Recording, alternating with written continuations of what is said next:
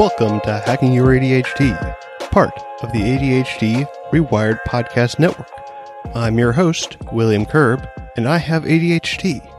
On this podcast, I dig into the tools, tactics, and best practices to help you work with your ADHD brain.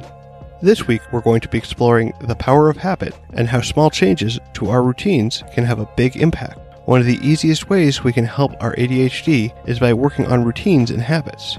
It's easy to let our default habits run our lives, but when we consciously choose what habits we actually want to cultivate, we aren't hamstringing ourselves. In this episode, we'll be learning why we don't need to use discipline nearly as much as we think, the importance of sequencing in our habits, and how we can make tweaks in those sequences so that we can change our habits to the ones we actually want. If you'd like to follow along on the show notes page, you can find that at hackingyouradhd.com slash habits. Before we get started, I also wanted to make sure you knew about the ADHD Rewired Podcast Network's newest podcast, the ADHD Friendly Lifestyle with Moira Maben. Join Moira as she shares stories, knowledge, humor, and tries to make sense of all that published research about ADHD. Her podcast focuses on what it means to receive a late diagnosis and the unique experiences that women have with their ADHD. You can find out more at ADHDfriendlylifestyle.com or by subscribing to her podcast on your podcast player. Just search for the ADHD Friendly Lifestyle or check out the links in my show notes. All right, keep on listening to find out how you can get the most out of your habits.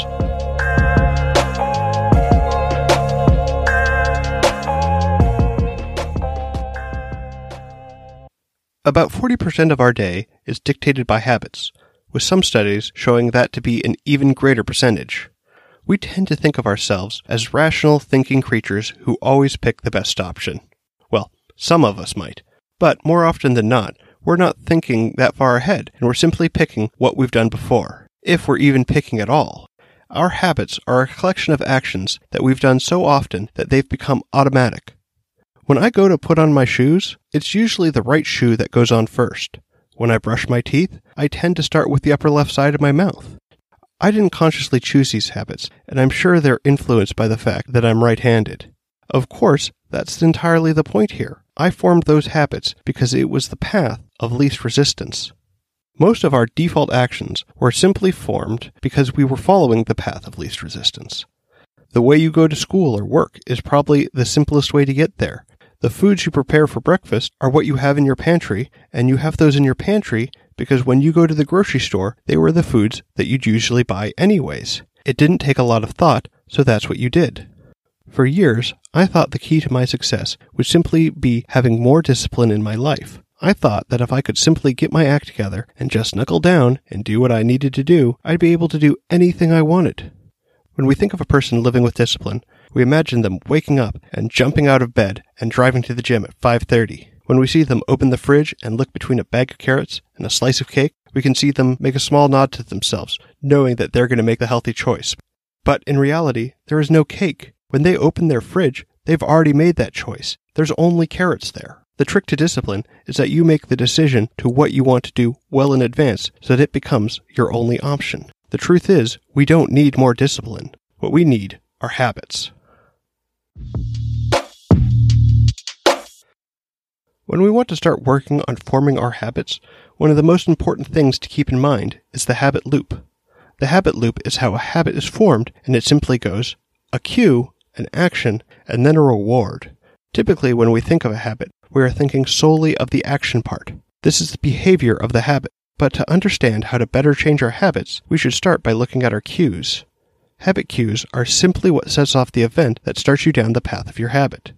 If you like eating popcorn at the movies, it might be as simple as getting into the concession line as soon as you get into the theater. The cue is entering the theater, the habit is buying popcorn, and then your reward is the popcorn. And then one of the most important aspects of forming a habit is the sequencing, which means the order in which we do things matters. A lot. For a cue to work, it has to hit you at the right time. For example, Let's say we're coming home and we normally have a routine of taking off our shoes and putting away our coat. Then we put our bag in its spot and then we sit down on the couch and watch a little TV. But let's say I get a call from my wife as I'm coming in the door. She's at the grocery store and wants to know if we've got potatoes. I go to check that and then let her know that in fact we do have potatoes. But now my sequence is off, and I just go and sit at the counter. And since my phone is in my hand, I start checking Facebook or something. When my wife gets home, I might still be at the counter, my backpack in the hallway, my shoes still on, and my jacket sprawled out somewhere. The interruption in my routine killed the sequencing of all those habits and kept me from getting to the cues to do all those little things. I imagine this is one of the reasons transitions are so hard for those of us with ADHD. It's really easy to throw off our sequence of cues when we're in transition, and then we get lost in what we need to do next. Let's get back to our example of eating popcorn at the movie theater, and one of my new favorite studies.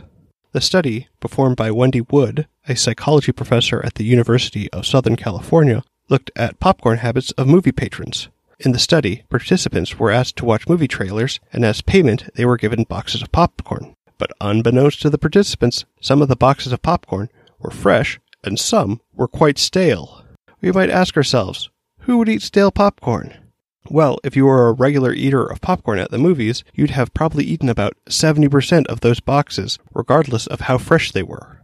When they had these boxes in front of them, the participants fell back on their habits. It didn't really matter how the popcorn tasted. I'm sure a lot of us can relate with eating something just because it was in front of us, even if it didn't taste that great. But here's a great thing with the study is that it went a little bit further and looked at how the popcorn habits could be interrupted. For the second part of the study, participants were asked to eat with their off hand, so right-handed people eating with their left and lefties eating with their right. By making this small change, the participants were forced to think about their actions. Once you start thinking about your actions, the habit can become interrupted. So, instead of continuing to eat the stale popcorn in front of them, the participants were able to forego that habit because they realized, hey, this doesn't actually taste good. I think this is an incredibly important idea for us to consider. When we're trying to change our habits, we often think about the extreme measures we can take. But the truth is, all we need to do is add a little resistance to what we naturally do, and we can start changing those patterns. Let's try to look at the idea of small changes and sequencing together, because if we can find the right place in our sequence, then we can figure out how we can change our habits without a lot of effort. Currently, I'm working on creating a smoother transition to work when I get into my office. For a while now, I've had the bad habit of getting to my office, sitting back in my chair, and then scrolling through social media before starting any work. Now, I've got a transition standing desk, so I can have a chair when I need it and also stand when I want to. So my idea is to have my desk in the standing position when I arrive in the morning. What I'm doing is adding a little resistance to that old habit of sitting back and scrolling through social media.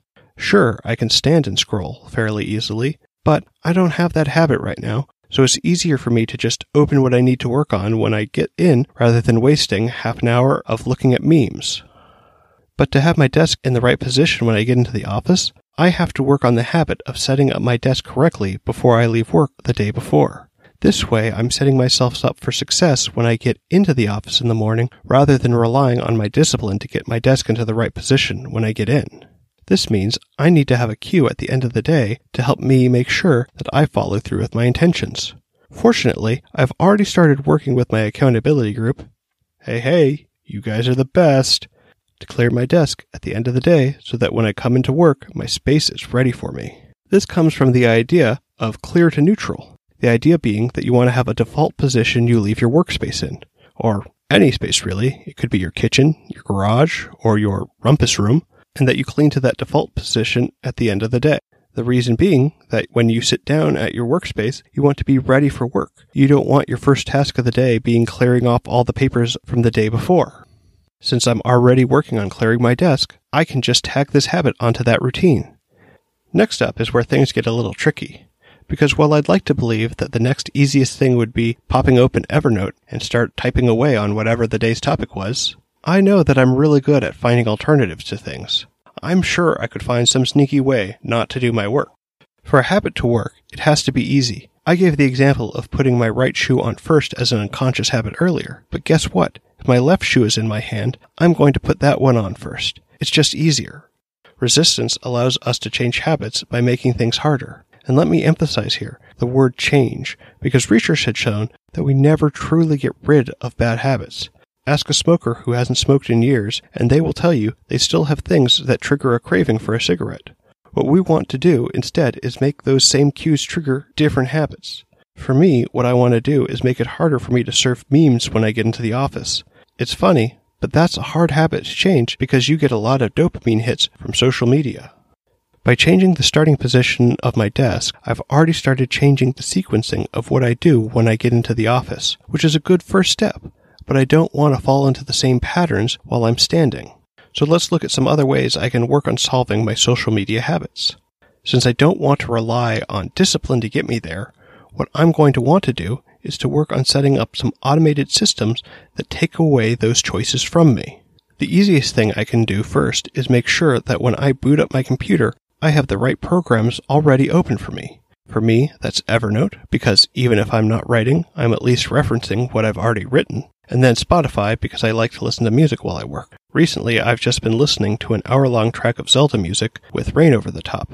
But that's just the start. One of the apps I invested in this year is a program called Freedom. What it does is kind of exactly the opposite of its name. It basically locks down my computer. I can use it to block certain websites and certain apps from opening on my computer. My problem so far is that I keep forgetting to use it. The classic ADHD problem of getting a new tool and never finding out if it works because you just don't use it. Very frustrating. However, all is not lost. There are some workarounds to this we can bring automation in again here. What I can do is schedule reoccurring sessions on Freedom to block distracting websites when I get into the office. So now, when I come into the office in the morning, I won't even be able to open Reddit or Facebook or Twitter. What I love most about this solution is that it doesn't take any brain power from myself. If I try and open Reddit, all I'm going to get is a page that says, reddit.com cannot be found. It's important to remember that I'm not going to have a perfect day every day, but setting up these systems is going to help me remove temptation that might pull me away from what I really want to be doing. It's just like removing tempting food from your pantry before you start a diet. You can't be tempted if it isn't an option. You don't need overwhelming discipline to change your habits. You just want to set up systems that make it easier to do the things you want and hard to do the things you don't.